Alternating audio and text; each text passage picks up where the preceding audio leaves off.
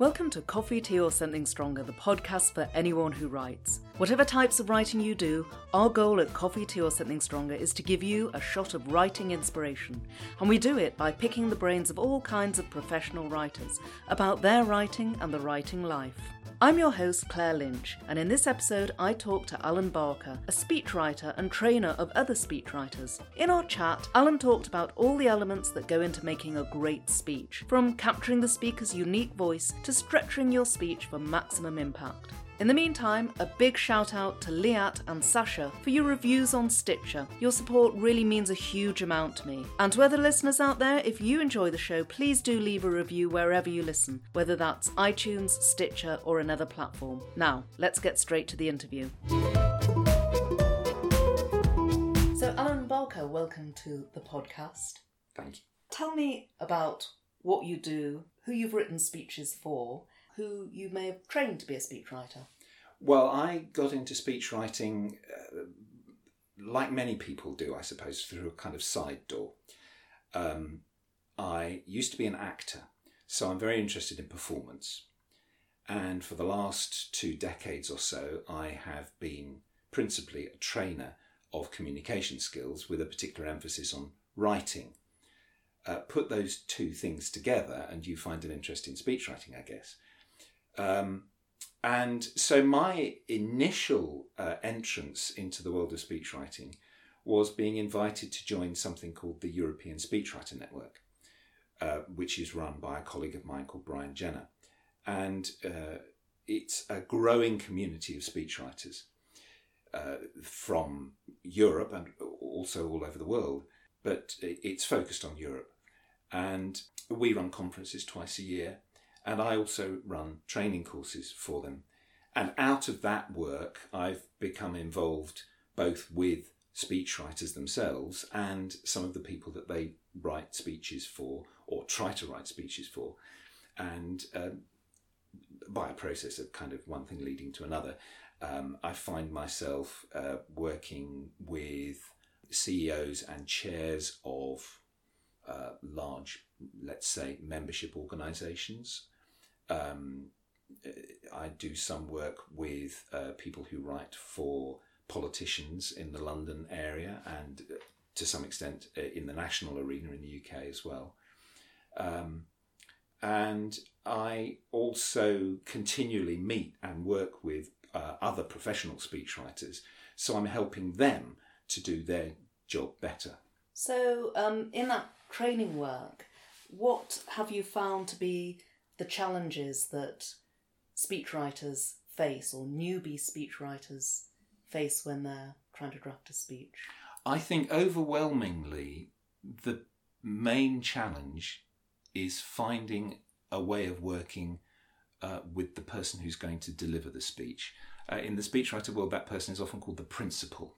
And everything really derives from having some kind of reasonable working relationship with that person there are lots of people who write speeches for speakers whom they literally never meet or speak to. They uh, simply produce the speech text and it goes up through the, the, the, the hierarchies and the labyrinths of the organization. Um, and they never even find out how well the speech was, was received or um, uh, what, what the speaker thought of it. It's, it, must be a, an appalling way to work. Others have very close relationships with their speakers, um, very good working relationships, and often uh, working relationships that manage to bypass the hierarchies of the organisation within which they work. And then you have everything in between. And of course, some speechwriters write speeches for themselves. Uh, most of the work that I do, I suppose, is in the broadly political arena, but we're also talking about um, writing speeches for CEOs of large corporations or NGOs. Uh, we're also talking about freelance speechwriters who hire their services to anyone who comes along. Uh, and we're also talking about just ordinary people who are writing speeches for special occasions weddings, funerals, um, christenings, and bar mitzvahs, and so on and so forth. So it's a very uh, broad kind of area. Um, It all starts from that relationship. I think that's that's where you have to begin. So, as someone who's done a lot of work in the corporate world, I'm very familiar with the sort of gatekeeperization Mm. that that you tend to face, where you're you're working through various marketing people or or assistant people. Why do you think it's so important to have that direct contact with the principal? Is it about capturing their voice? Yes, it is partly um, the, this business of going through, uh, you know, layers and uh, various departments in in organisations. The specific effect that, of course, that has on a speech text is that the text gets completely mangled and uh, loses any sense of the specific voice uh, of the person for whom it's being written. Messages get inserted. Uh, yeah, and and and they are inserted in ways that are technically unspeakable. uh, so uh, the the whole business of finding the the the rhythm of the piece, the tone of the piece, as you say, the um, uh, find, finding the voice of the speaker uh, gets lost amidst all this. Um, corporate guff, you know, corporate stuff that goes on. And I think, in a way, that's part of a deeper uh, and a wider problem, which is to do with how we manage to write texts that can be spoken. I always think, even if the text is not going to be delivered or read aloud, you should always bear in mind what the spoken language sounds like. And I, I always feel, uh, certainly in my own writing practice, I try and write for the ear. Yeah. Um, Yeah. And, you know, any copywriter will tell you the best writing is conversational. Yes, yes. I think this is very interesting because most people come to writing, of course, as a technical skill that they have to learn at school or otherwise. And they see it, therefore, as utterly different to the skill of speaking, which is something that we don't need to be taught. Most of us don't need to be taught. We, we learn it simply by os- uh, osmosis, like a sponge, yeah. But the, the worlds of speaking and writing are becoming ever fuzzier, aren't they? Mm. uh, with the new technologies that we're using. So there is a, a great deal of confusion about what makes for um, a speakable sentence, let alone a you know a full speech. And that's an area I'm particularly interested in. I, I often talk to people and work with people trying to get them to consider how they could make their speech speaker proof so that so that it will work in a sense whoever speaks it and perhaps even in whatever way they speak it there are maybe some elements of a speech that will be that you can build into the text that that at a very basic level will make it work whatever happens to it when it gets to delivery So, could you give me some examples of the sorts of thing that, that you feel makes a piece of text speakable? Yeah, there was a a, a political speechwriter who uh, wrote a book recently in which he said that every sentence in a speech has to fulfill two criteria. It has to be a speech that you or the speaker could speak in conversation, and it has to be a sentence that you could imagine putting into a poem. Every sentence in the speech has to fulfill both of those criteria. Two very different registers conversation and poetry. Ah, well, um, depends on the conversation, I guess. depends on the poem, I guess. Um, if you think of Eliot, for example, T.S. Eliot, he's using very uh, demotic, uh, conversational kind of language, but he is constructing rhythms with that language that make it poetry. Um, if you think of uh, uh, performance poets or uh, hip hop or um, uh, other poet, poets who who who speak in a non-standard English, whatever you want to call it, um, their relationship between writing and speaking is very close, and those lines could be lines that they would speak on the street or in their in, parties or in their homes, whatever, and they could form parts of a poem. So uh, what won't work, the sentences that won't fulfill both of those criteria, are the sentences that are written in large corporations or government departments by people who don't who aren't thinking about trying to to make something speakable. This reveals an even deeper kind of issue, which is that we're, we're getting a big kind of division in our public language between more or less unspeakable, technocratic, emotionless prose, which is written with the very best of intentions and for laudable purposes, uh, at seeking to explain decisions and um, give instructions and so on and so forth, on the one hand. And on the other hand, we have the rise of a very, very um, powerful, emotional, so called authentic speaking, which is the province of populists and certain presidents that one could think of in the world, um, which verges, indeed crosses over, in his case, very often into the frankly inarticulate. But it's accepted it's accepted by by his constituency.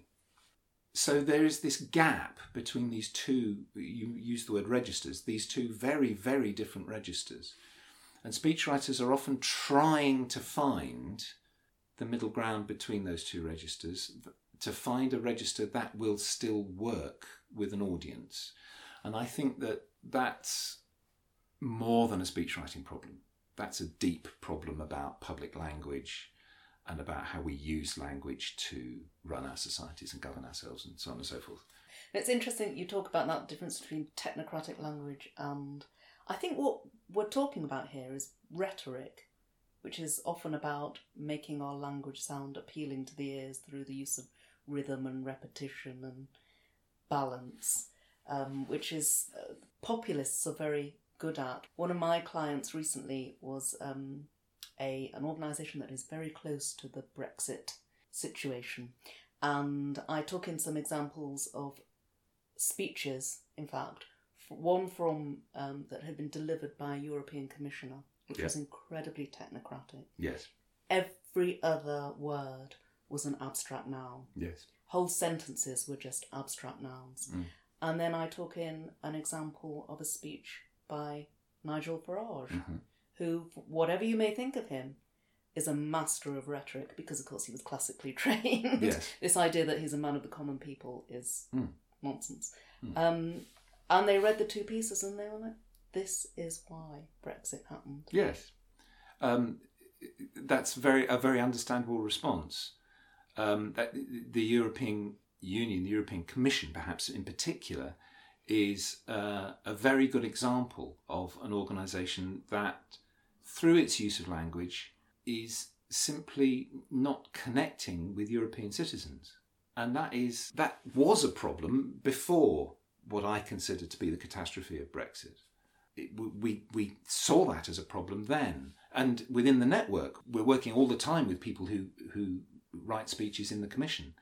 And uh, they are, you know, they, they, they tell us about these problems all the time it's not a universal problem within the commission. It very much depends on the commissioner or, or the particular directorate general that they work for. But it, it is certainly an issue. And of course, you're also dealing with English as an international language yes. there. So um, there's there's that added problem. Yeah, I mean, I know when I when I studied European law, um, the difference in the way European judgments are written versus judgments in English law mm. are just mm. huge difference. Um, and yeah, they seem to be more writerly rather than speakable. Yes. Uh, you use the word rhetoric. I w- I wouldn't say that. Uh, I-, I would always want to expand the use of the word rhetoric to include the, the kind of um, technocratic language that we're discussing here. Um, uh, rhetoric is for me, a much more um, neutral and technical kind of set of skills than perhaps people will often associate with the word. It has negative connotations in the age. It, it, it always has, yeah, and, and, and always has done. I mean, ever since ever since the word was invented, there's mm. been it's had a kind of shady reputation in certain quarters.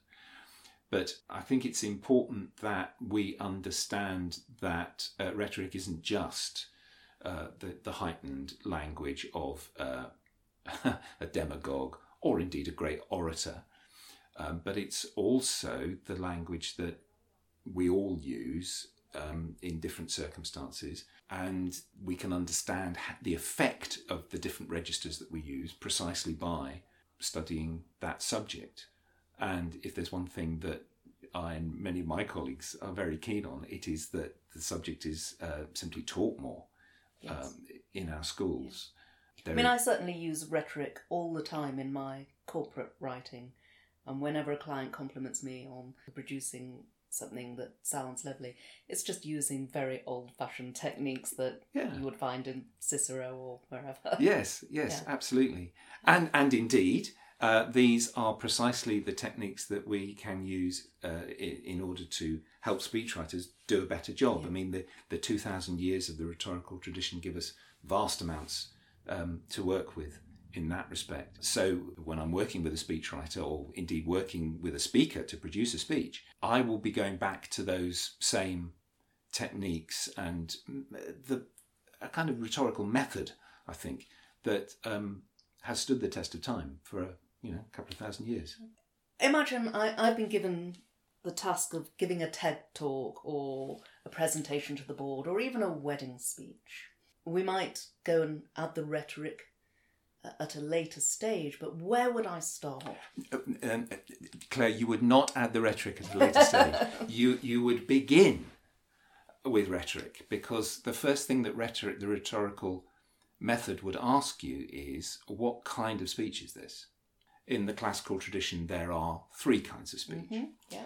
Um, you clearly already know all this, but um, for those listening who might not be aware of this, um, the the the, uh, the, classical tradition tells us that there are deliberative speeches, uh, uh, legal speeches, forensic speeches, and a third category which goes by the name of epideictic or ceremonial. So, deliberative speeches are essentially the speeches of a politician, and they are concerned with choosing what to do in the future.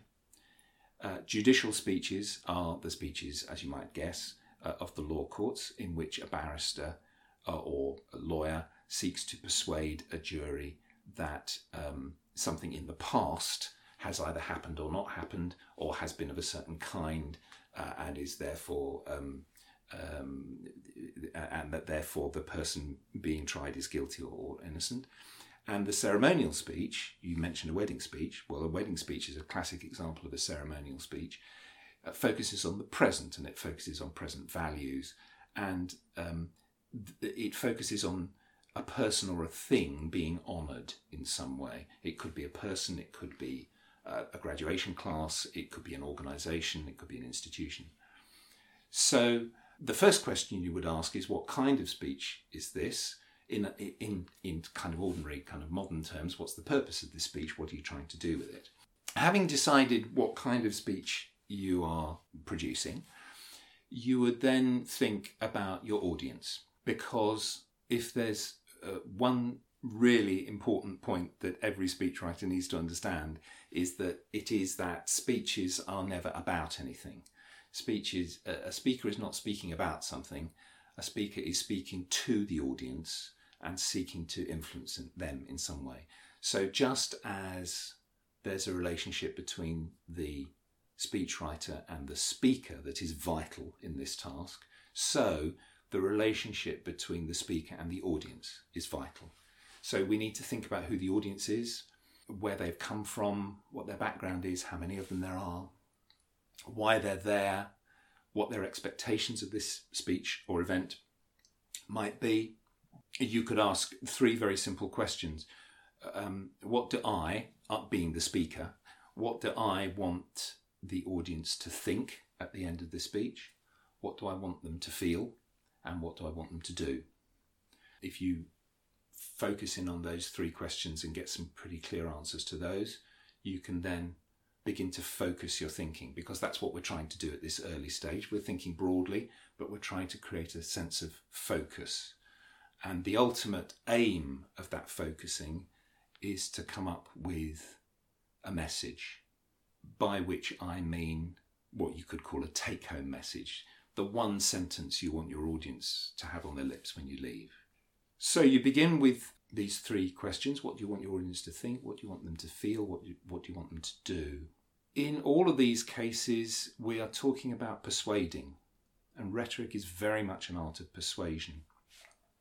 In the modern corporate world and political world, but in the corporate world more so, I think, uh, a lot of speeches are also given that are not intended to be persuasive.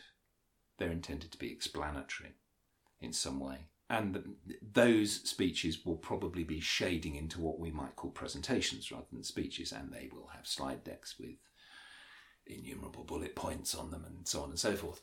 As scientific uh, presentations, you mentioned TED Talks, they, they will seem to have the purpose of uh, explaining rather than persuading. I think that's a particular challenge because speeches are not good for giving information. After all, your audience is going to forget most of the information you give them. They may, if you're lucky, remember the one take home message.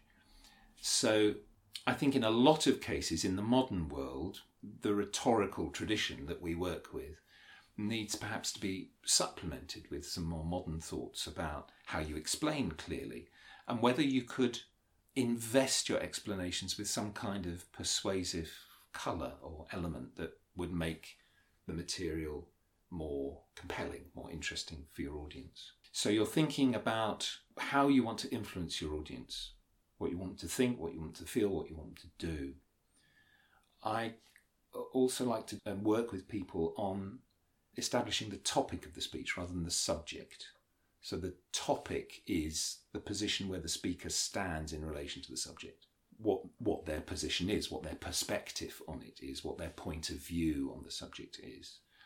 Um, the word comes from the Greek word topos, meaning place. So the the topic is where I stand, where the speaker stands, um, uh, and that gives them both a sense of their objective and, and a clearer sense of what they want to say to their audience. They're not just talking about their subject, they have an angle on it, what the journalists would call an angle. So, could you give me an example of the distinction between topic and subject? Yes. Well, are we allowed to talk about Brexit? well, I think we've already talked about We Brexit. have already talked about Brexit. So, if your subject is Brexit, well, what's your point of view on Brexit? The topic is where you stand in relation to that subject. And a shortcut to your topic would be to find a phrase either beginning with the word how or the word why. So, why Brexit is a good idea might be your topic. Uh, or uh, how we can extricate ourselves from the parliamentary quagmire that we are currently facing in relation to Brexit might be your topic.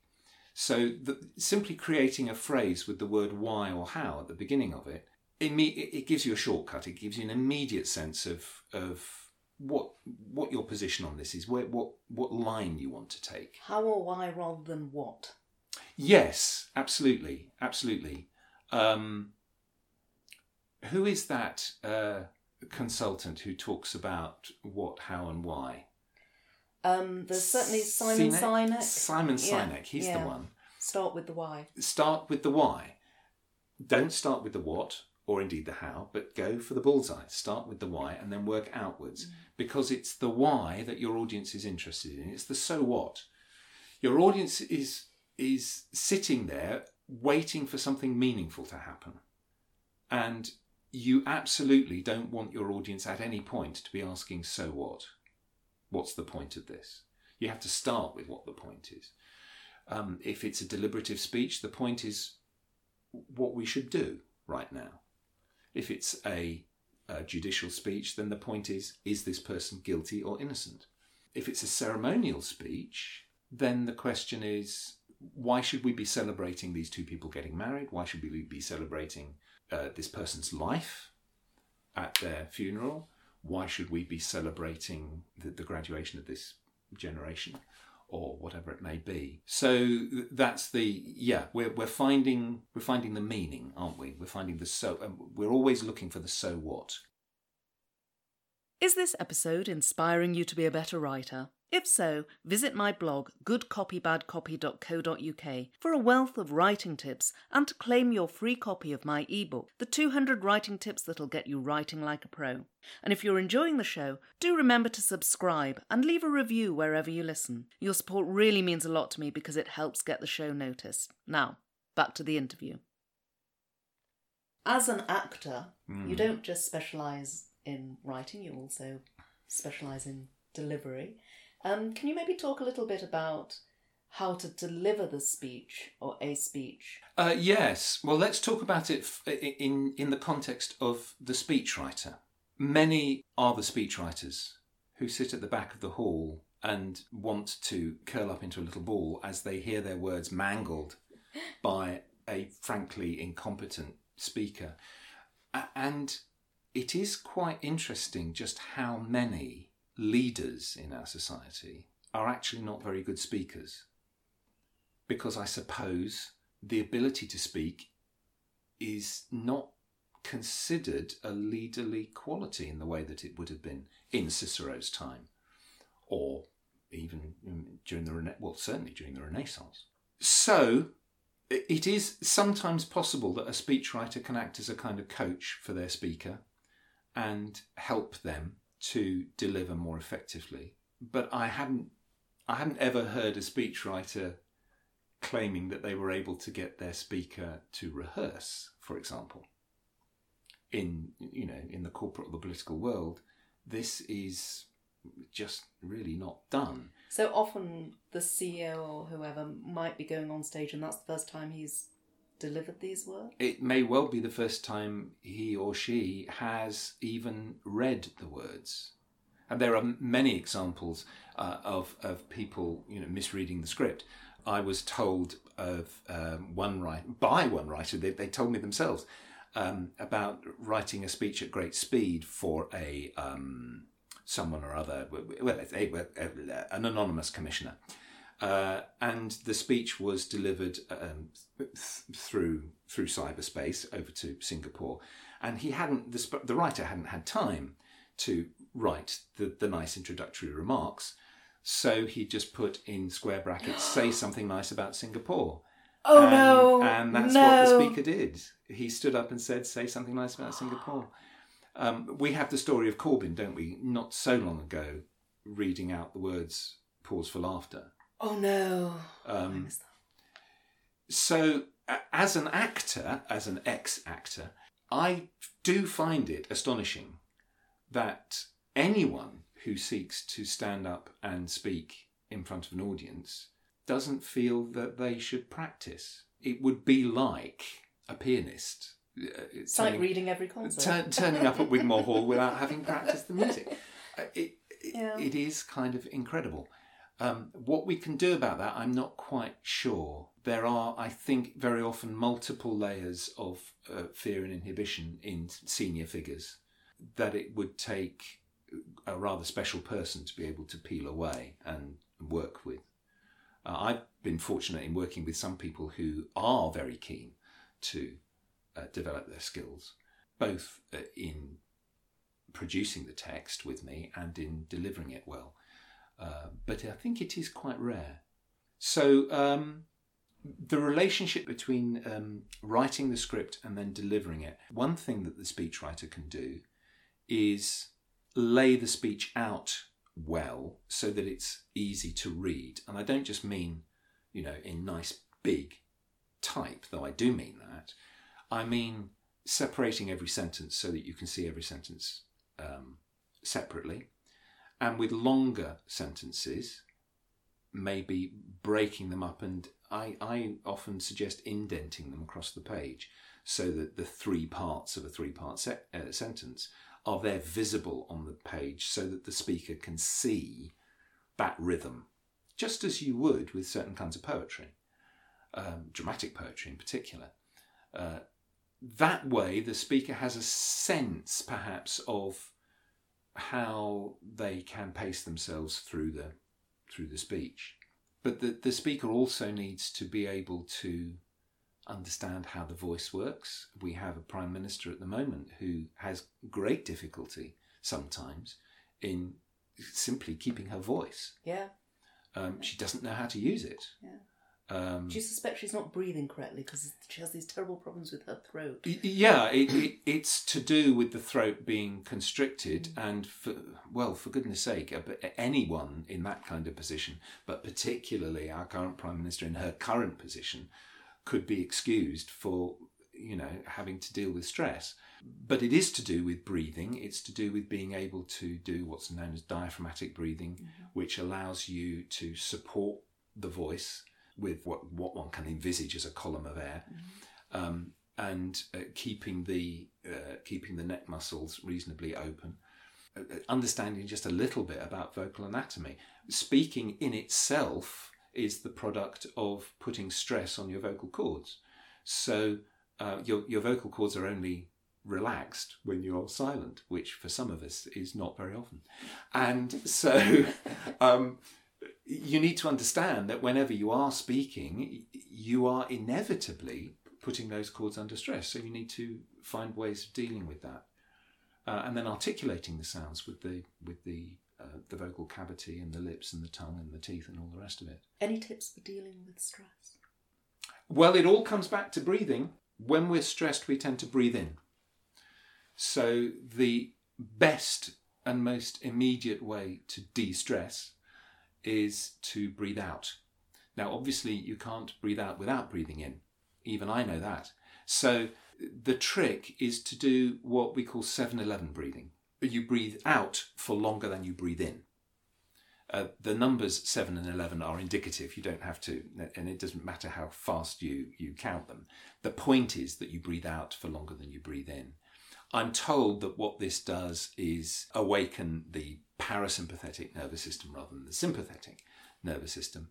Uh, so it in, inevitably relaxes you. If you become relaxed, then your body becomes more relaxed all over, which means that it acts as a, a more effective resonator. And uh, your voice literally has more body, uh, which means that you will sound more authoritative. It will also help you to slow down. What it won't help, that, that will help you to de stress. What you then need to do is make sure that you are articulating clearly. And the quick way to articulate clearly is to uh, speak a short passage of your speech with your tongue sticking as far out of your mouth as possible.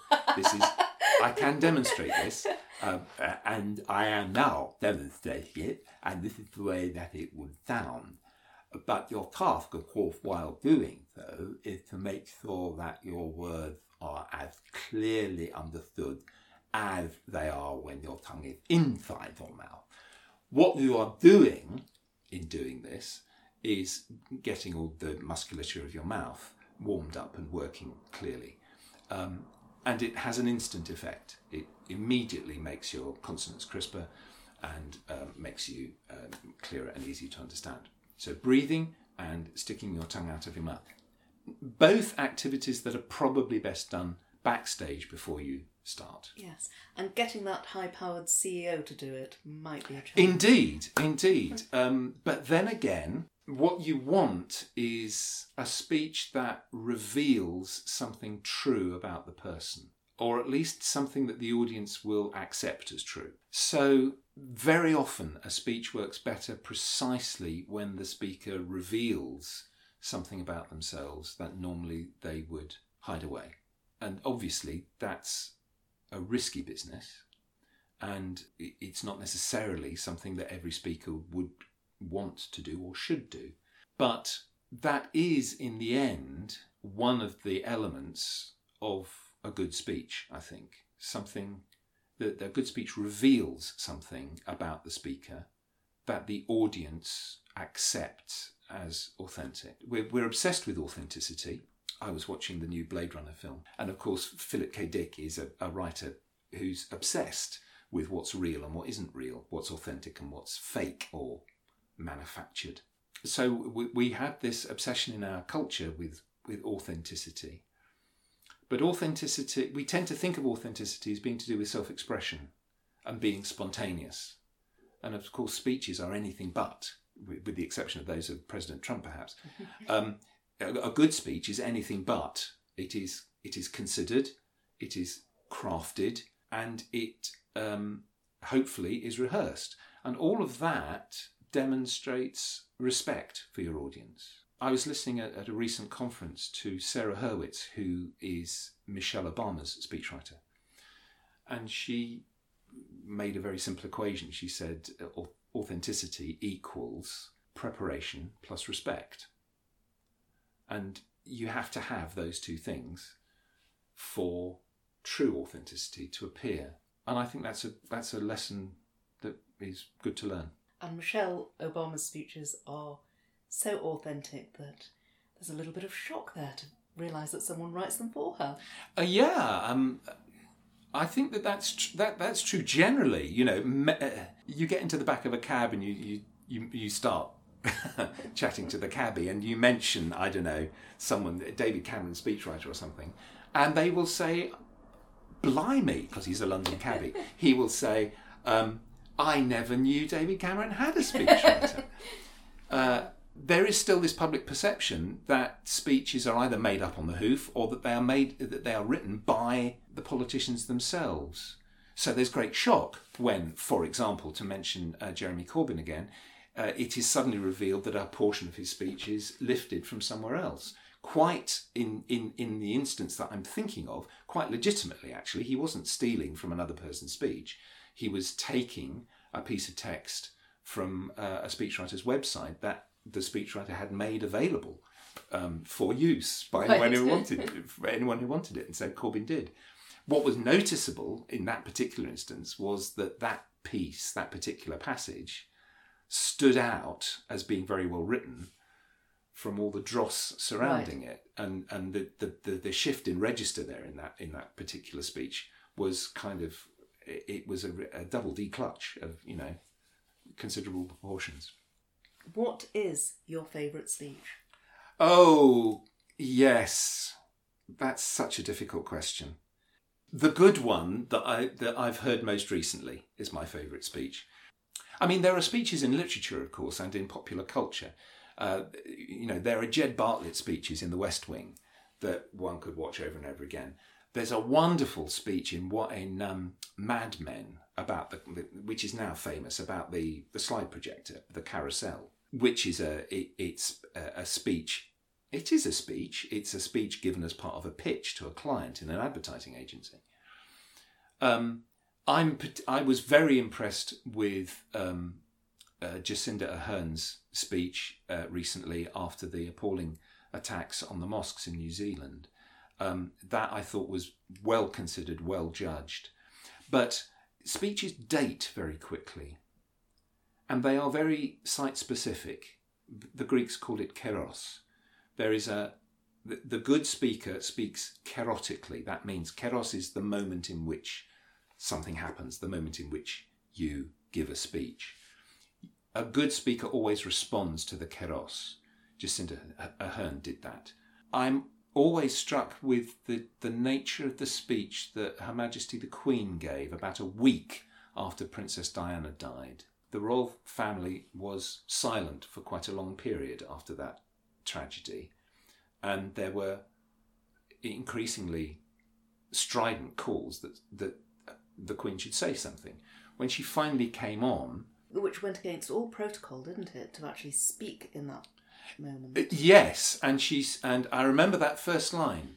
Of course, you know, having seen the Queen, the film The Queen it's quite possible that Tony Blair wrote the whole thing. but there you are. That's part of the business. Um, she spoke in a way, in a register again. We talk about this word register. Uh, she spoke in a register that we don't normally associate with her. And it came across as right and true for that moment goodness knows whether it was authentic, but it, it worked for that kairos, it worked for that moment. So that's about the closest I'm going to get to giving you a, a, an answer to, to, you know, the question, what's my favourite speech? There are all these favourite speeches, there are all these famous speeches that are anthologized. There's a very good new anthology edited by Shaun Usher um, that's recently come out called Speeches of Note, which includes some well known speeches and lots of others that aren't so well known, including um, speech, a lot more speeches by women, for example, and Kermit the Frog is in there. Really? Yes, um, he is included in that particular anthology. It's a very beautiful book. I have to say that I don't think speechwriters spend a lot of time reading famous speeches in anthologies. Do you think they should? No, not necessarily. I don't think that's quite the way to do it. You, yes, obviously, it's very helpful and useful to see how speakers at other times and in other places responded. Let me use that word again. They responded to the kairos and they made the effects that they had. But the whole point about speeches is that the effects aren't replicable. So it, it it's you you would learn indirectly from reading Queen Elizabeth at Tilbury or Martin Luther King inevitably or Nelson Mandela or Lloyd George, who was a great orator, or Roosevelt. You would learn indirectly, but it would be very, or Obama, or indeed uh, Michelle Obama, but it would be very difficult then to translate that directly into your craft for the particular speaker that you're working with. Far more effective, in, in my experience, is to get the speaker that you're working with to talk about what they want to say. If you possibly can, audio record it and pick up, discover some of their natural rhythms uh, and some of the natural, some of the, the phrases that they like to use, and then try and work those in to what you're creating. You're trying to create the best possible version of your speaker. So you're trying to create the best possible version of the way they speak. It has to be conversational in the sense that it is in their voice, but it also has to be broadly poetic in the sense that it has to be the sentences have to be shaped, sculpted, uh, and they have to be in a, some sort of coherent order. Uh, we haven't even talked about that. How you order a speech, how you create the structure of the speech itself. But you're you're creating something that works for that speaker at that moment with that audience. It's really disposable. Can we just quickly touch on the question structure? Yes. What's your perfect structure? If there is such. Oh gosh, my perfect structure. Well, uh, well, one could turn to Cicero and talk about the prologue and the division and the uh, refutation and then then the uh, the peroration, and I've probably left some bits out. I tell you a structure that I think works really well, and it works in a whole host of different circumstances, and and writers get it very quickly. It's something called Monroe's motivated sequence, and it was invented by a professor at Purdue University. It's very difficult to say Purdue University in the 1930s. His name was Alan Monroe, and it's it, it's a, a structure in five stages. You see, the structure is everything, and the structure you're looking for is not the structure of a document. It is the structure of a performance. So we can get inspiration for structure from all sorts of other kinds of performance. Think of um, uh, pop songs, for example, verse, chorus, verse, chorus, verse, chorus, where you come back to the chorus, you come back to the chorus, you come back to the chorus, just as you would come back round and round to your take home message. Or think of a symphony, which starts out with a, with a reasonably fast first movement, goes deep into something slow and reflective, maybe then picks up with, with high energy, perhaps to do with conflict, and then moves towards a, a, what Cicero would call a peroration in its last movement and a big loud cymbal crash at the end. Um, think of a joke or think of a magic trick. Think of what buskers doing in, in Covent Garden or other places to hold their audience's attention. This is a structure that must hold your audience's attention. So it needs to include elements of suspense and surprise. It needs to include what's what some people call hinges, turning points, where you might suddenly go in a, in a, a new direction that's unexpected, or it's uh, a hinge that is, uh, by the time you get there, seemingly inevitable because of the structure of your argument. You also need to think about arguments, how you structure an argument. There's a great deal of talk about storytelling at the moment in speeches, but I'm not absolutely convinced that a good well constructed argument doesn't win over a story in certain circumstances. They're not uh, mutually exclusive. They're not mutually exclusive. No, I was I was kind of speaking myself into a corner there. No, of course they're not. And indeed, many stories have the qualities of argument about them. There, there are all sorts of interesting kind of hidden connections under the surface between these structures. So we're looking for a, the, the structure of a performance. And what Monroe's motivated sequence does is provide a sense of anticipation and unease at the end of each stage. So the first stage of Monroe is drawing, uh, is doing or saying something that captures your audience's attention. So you don't necessarily start just by introducing yourself. You might start with a shocking statistic or a story that goes in an unusual direction, or um, a fact that, that that the audience might find arresting or interesting. So you've got the audience's attention. At the end of stage one, they're wanting to know what you've got to say next. At stage two, remember a speech is always talking to an audience, it's never talking about something. So in, in stage two, you are addressing a need in the audience a lack, a problem, a conflict, uh, a choice that needs to be made, whatever it might be.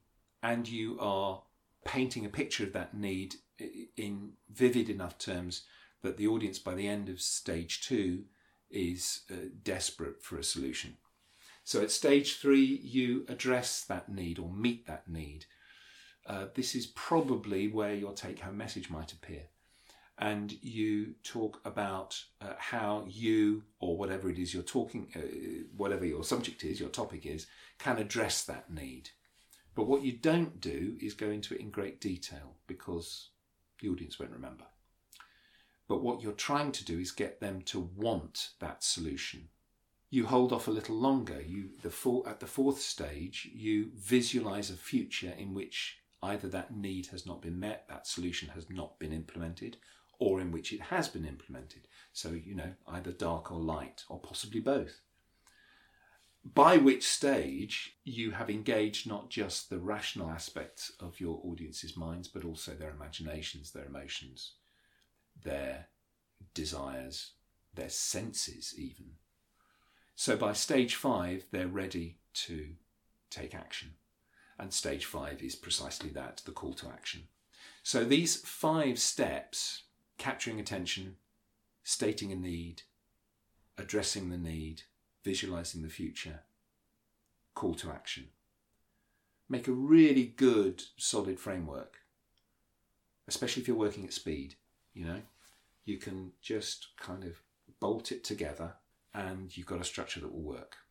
And that, that really matters. These people are often working at very great speed under great pressure.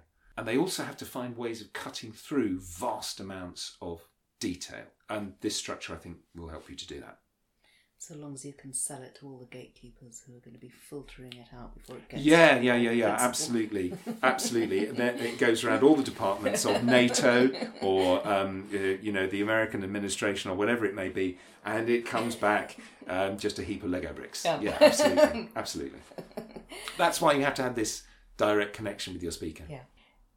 We haven't addressed actually one of my biggest questions, so let's finally address it which is about any advice you'd give to someone who wanted to get into speech writing. So maybe they're a copywriter or they're working in policy or something. How would they get into speech writing? yes, that's a very good question.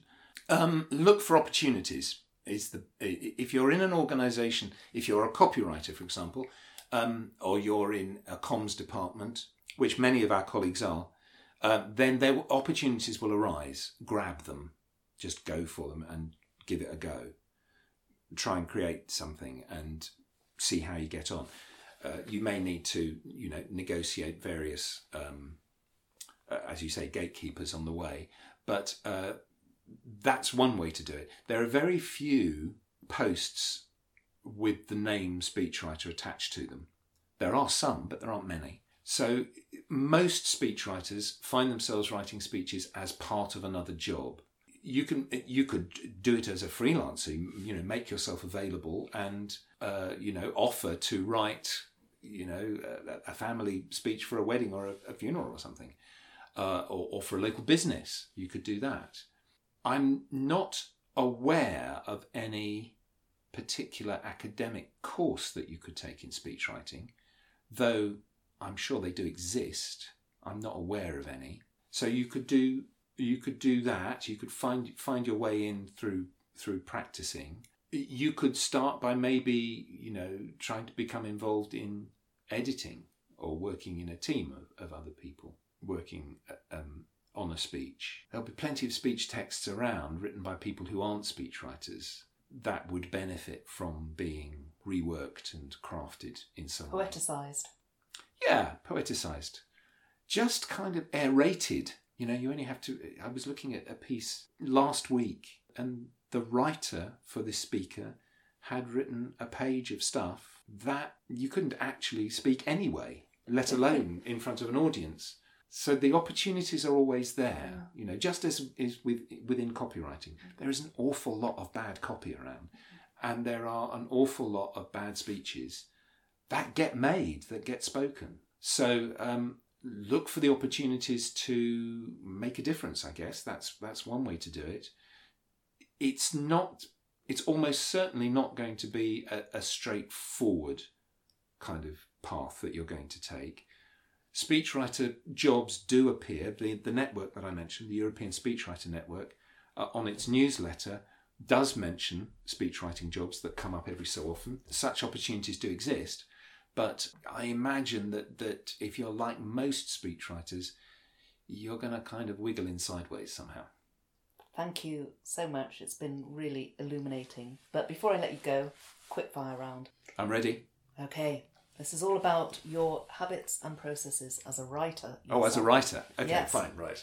Uh, so, what fuels your writing? Coffee, tea, or something stronger? Well, it's interesting you should ask that question because I would have said Negroni, um, which is, a, for those of you who don't know what Negroni is, it's a, it's a classic cocktail. Uh, but for the last three weeks, I have been on a health kick, so I've been off caffeine and alcohol. How have you survived? Uh, quite well, actually. Um, it means that my evenings are a little clearer. Um, and so I, I would normally write in the morning and edit in the afternoon, you know, like many, many writers, I suppose. So that would have been, you know, a double espresso and finish with a Negroni. But um, now I'm afraid it's none of them until further notice. I think you've already answered this question. Um, when do you prefer to write? Are you a lark or an owl? It Definitely a lark. Yeah. Definitely a lark. My wife is an owl, so um, I I disappear to bed at half past nine with my with my bedtime book, and Gillian, my wife, disappears into her study, and she's a poet and writes. So we are very different in that respect. But I, I'm yes, uh, I definitely write in the mornings and edit in the afternoons. Are you a planner or a plunger? Do you draft a detailed outline or do you dive right in? Um, I th- think I'm a bit of both. Probably in my in my professional work and the way I train, of course, I would emphasise planning. But I always acknowledge the benefits of plunging in as well, because it can be much more creative to do that. The the downside of plunging in is that you're going to have to plan at some point, so it becomes less efficient. But that's not necessarily a bad thing. Your desk, is it clear or cluttered? Uh, very cluttered, I'm afraid. But I also have a very small office at the moment. I, in our last house, I had a nice big one, but my wife now has a nice office, and I have the little cubby hole. So um, everything is rather cluttered. It shouldn't be, though. It shouldn't be. We all have our own ways of working. I suppose so. Um, your aural environment, is it clear or cluttered? Music or silence? Silence. All the better to hear those poetic phrases. Yes, yes, yes, yes, yes. Because i i yes, i i it's because you're trying to hear a voice. Uh, whether you're whatever you're writing, you're trying to write a voice. So uh, you need to hear that voice in your head. You need to make sure that it's the right voice. Of course, it's either your voice or the voice of your speaker. And I mean, if you're hearing multiple voices, you've got a problem. But I, I very, very definitely, when I'm writing, I need to hear the words and I take internal dictation. Then, of course, that, that's not the whole story. You then have to edit, of course. But I'm a great believer in being guided by the way you speak, not just in writing speeches, but in writing anything. Who's your favourite writer? Joseph Conrad. Finally, your best writing tip. Oh, I've probably just given it, haven't I? Write as you speak, by which I mean imagine speaking to your reader and write down exactly what you would say to them because we will speak to different people in different ways. And if you're writing a blog post that's intended for, you know, a broad audience, well, imagine speaking to an audience in a room. Write down what you would say word for word and then edit. Thank you, Alan Barker. Really enjoyed talking to you. It's been a great pleasure. Thank you very much for having me.